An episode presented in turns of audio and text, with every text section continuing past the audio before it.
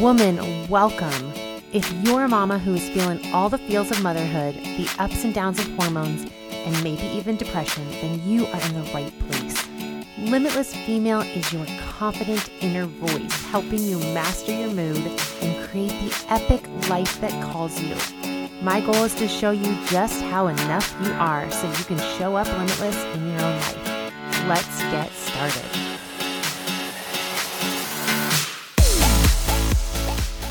Hey, everybody, this is Emily McIntyre with Limitless Female Coaching. Um, I have been looking forward to getting out on the sound waves and producing my own podcast for a while now. I told myself I would grow my business for a year before I did a podcast. I just really wanted to have some amazing client experiences under my belt. Um, I wanted to have some awesome content for y'all. And yes, I am uh, broadcasting from here in Texas. So I say y'all now. It took me a while to come around, but yeah, I say y'all. But I am a mother of four. I am active athletic mom. I love CrossFit. Um, I love being busy. And I'm also sometimes an emotional mess. So we got that going on. But as I'm sitting here after a long day of my overwhelmed children coming home from school, um, after the school year has just started, I just feel like I can take a deep breath now that they're all occupied and um, busy doing something else and talk with you women just like a group of girlfriends. I'm just so excited to be here, you guys. Really feeling grateful that this is happening. So I guess I'm part of the self the self-help world now, being a life coach. But it's kind of ironic because I remember that I used to literally hate self help books. I had a girlfriend and I was asking her, you know, well, what do you like to read for fun? And she said, I love a good self help book. It really helps me relax. And my eyes went wide and I kind of gasped and I was like, Are you serious? That sounds like torture. You want to sit down and read about all the things you're terrible at so that you can relax? Are you kidding me? Like, it was just not my idea of fun at all.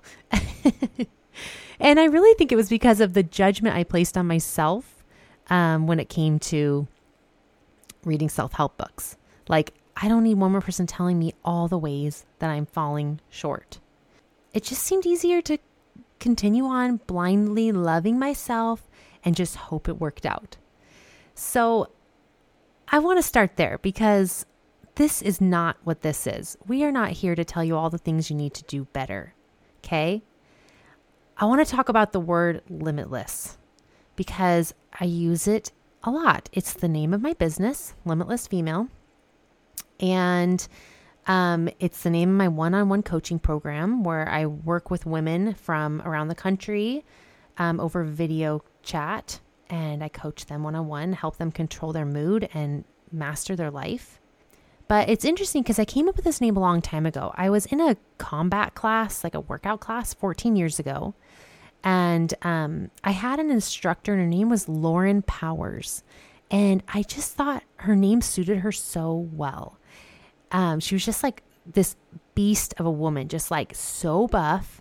Um, if you guys can tell, I get little girl crushes on women who are so buff. I just love it. And I remember talking to her about teaching aerobics that was my major at the time in college, and her mentioning that we are all limitless.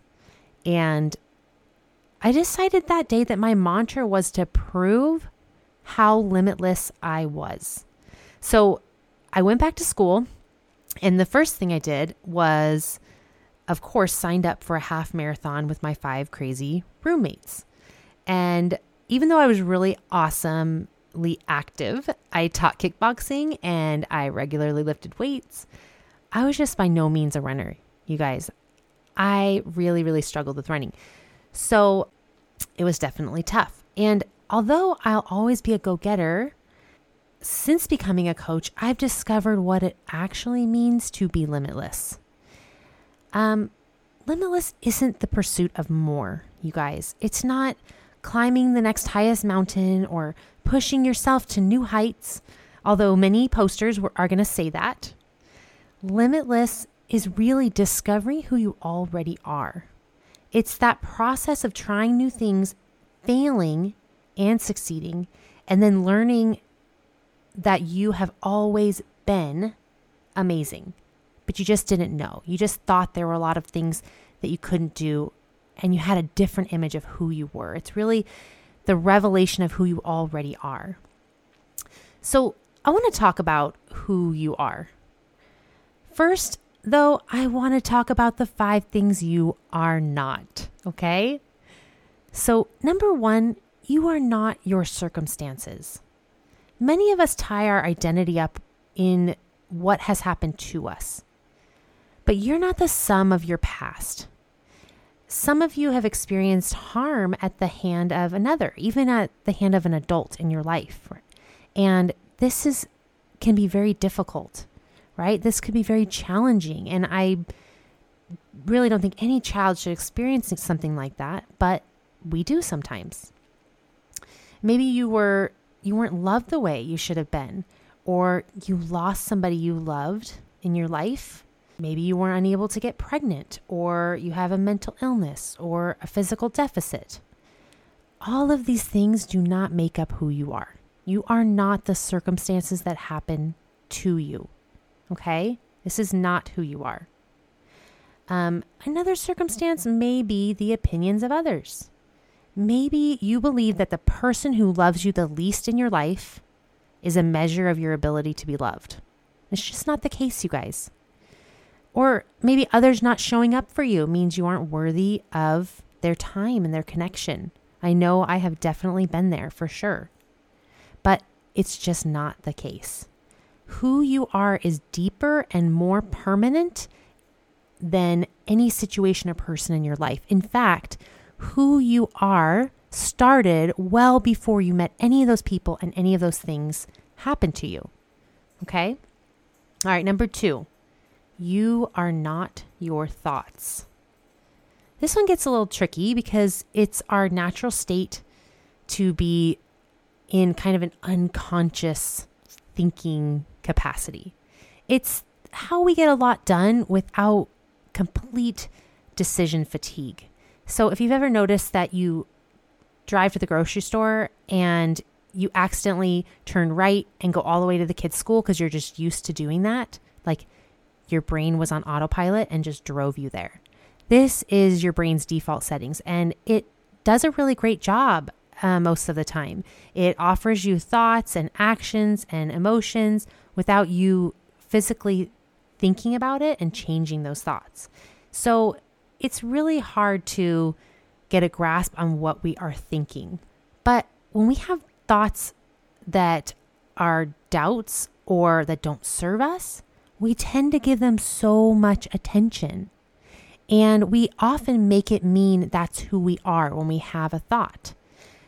I want you guys to imagine that you're driving to your wedding and your best friend is sitting in the car beside you and you know you're all you have your white beautiful dress on your best friend's holding your bouquet you're about to marry this guy that you love and adore and your best friend says you know, I don't know about this Randy guy. He's kind of a weirdo.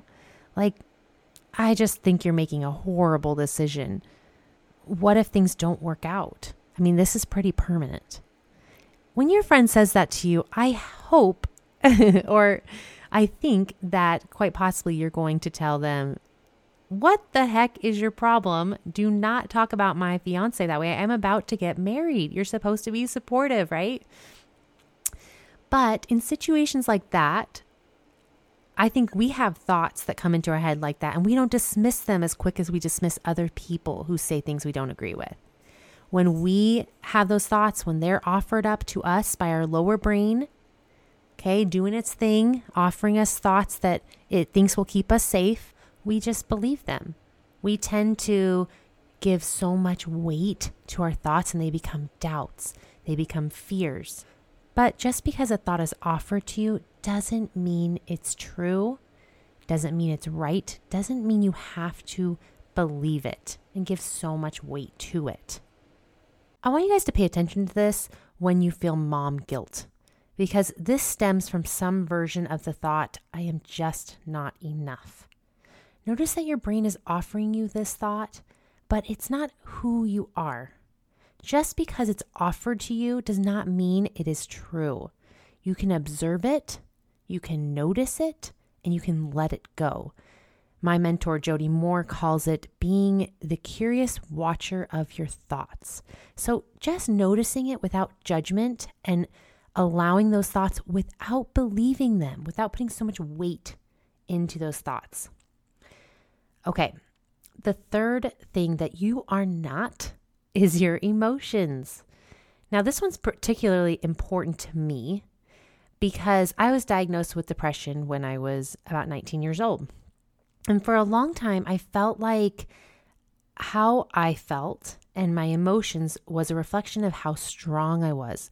It was a reflection of how steady and reliable I was. Um, I remember when my brother was engaged, I asked him, you know, what do you love about your fiance the most?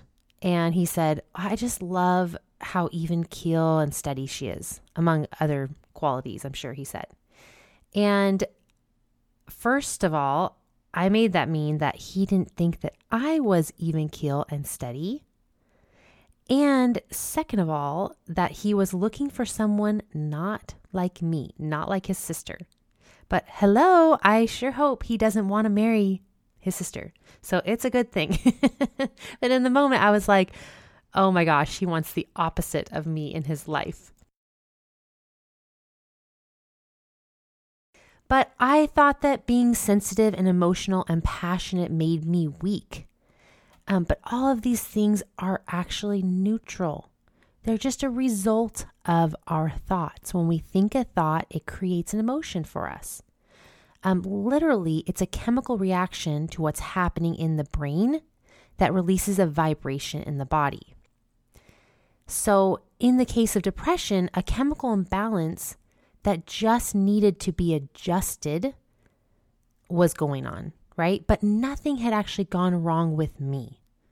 In fact, I know that I'm exactly who I'm supposed to be because this is exactly who I am, right? I'm an emotional, passionate, loving, spiritual, and sometimes overwhelmed being, overwhelmed mom, right? Someone who yells sometimes.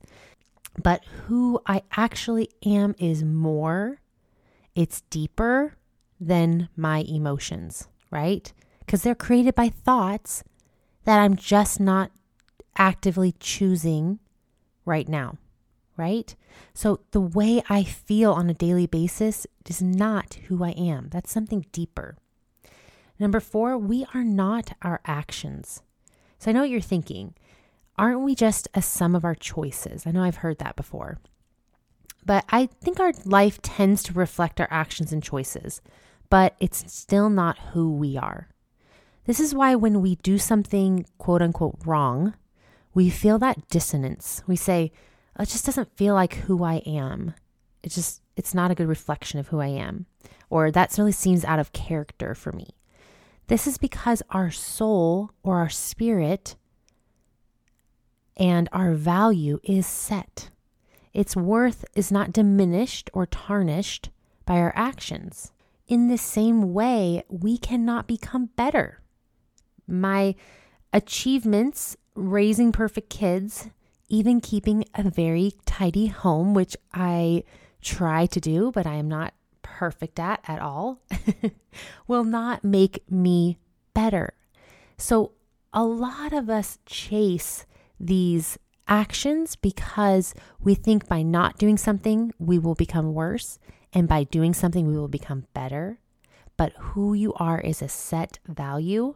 And so your actions are not who you are, it's just how you're showing up in the world. Now, earlier I mentioned mom guilt, and I want to touch on that one more time because you guys, guilt is actually just really fantastic information.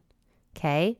As long as you don't make it mean something terrible about you, you can use guilt to really help yourself. So, the definition of guilt that I love is it's just two opposing desires, right? That leave you at this this uncomfortable dissonance. Um so for example, if I yell at my child and I feel guilty, the guilt might be that red flag to alert me that I have two opposing desires. One, I want my child to listen, okay?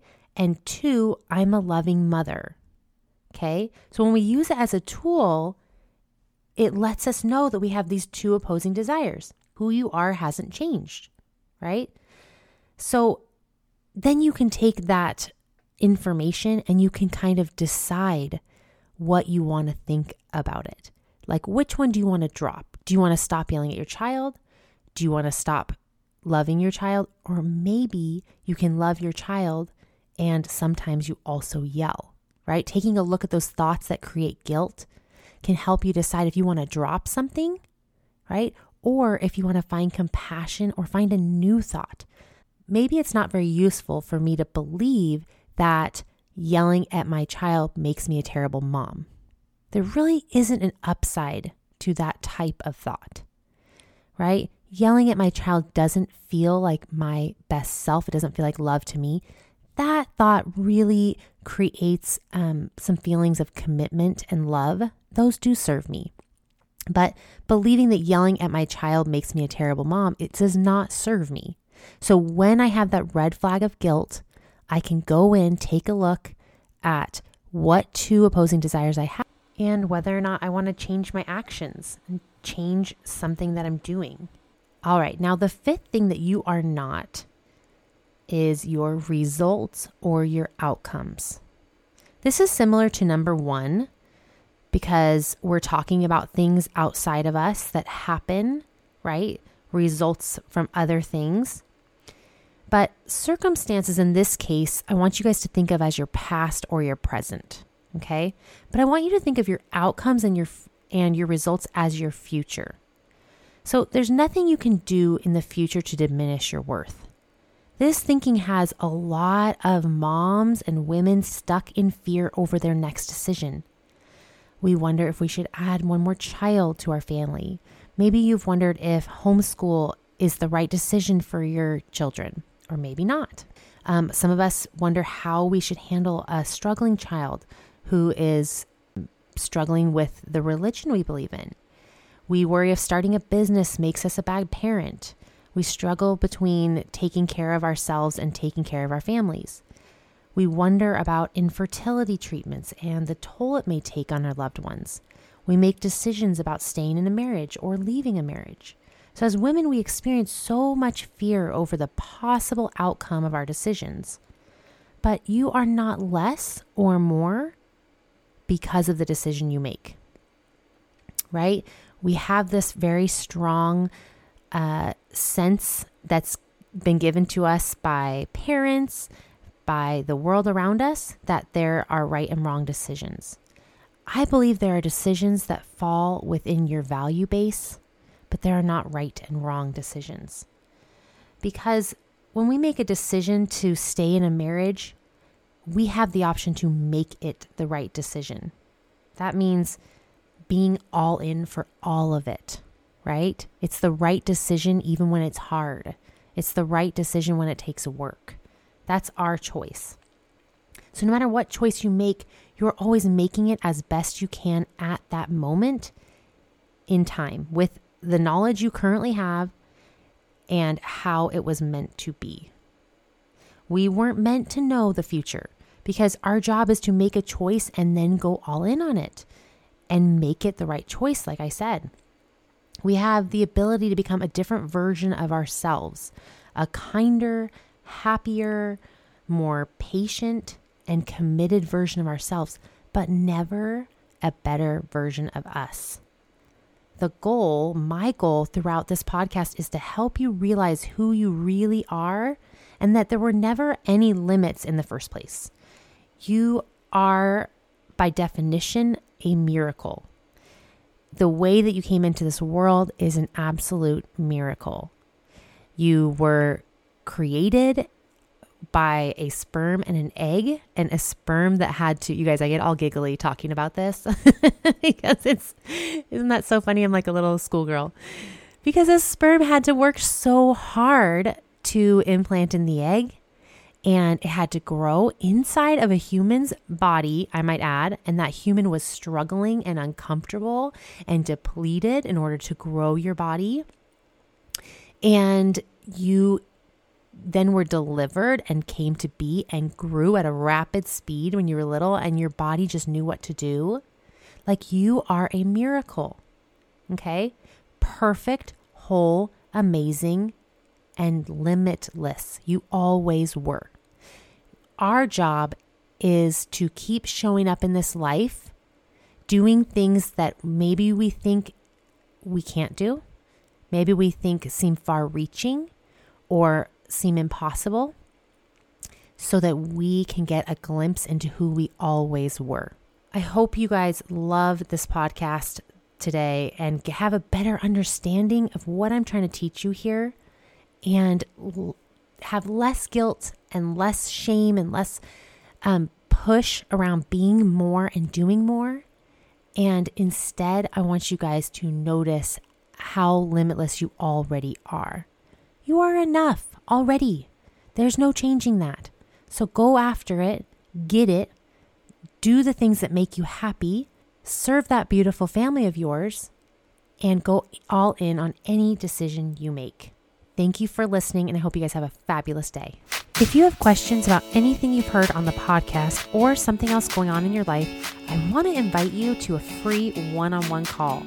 In it, I will teach you the main coaching tool I use with all my clients and the way to solve any problem in your life. And we'll plug in real life examples.